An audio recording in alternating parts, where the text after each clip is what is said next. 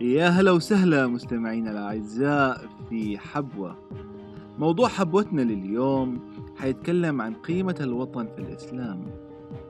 حنعرف قد إيش الإسلام لم يعارض فكرة الانتماء لوطن ودعمها بقوله تعالى الذين أخرجوا من ديارهم بغير حق إلا أن يقولوا ربنا الله حيث ربط الديار ونسبها للمؤمنين الذين أخرجوا من وطنهم لشدة ارتباطهم وتعلقهم به حسا ومعنى كما قال تعالى قالوا وما لنا إلا نقاتل في سبيل الله وقد أخرجنا من ديارنا.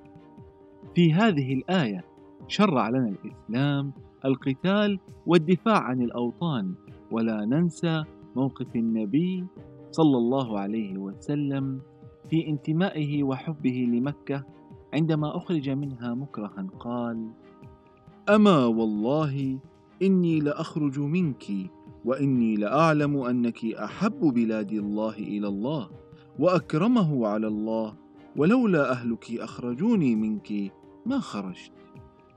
فالانتماء لوطن أمر مباح شرعا زي ما سمعنا في القرآن الكريم والسنة النبوية.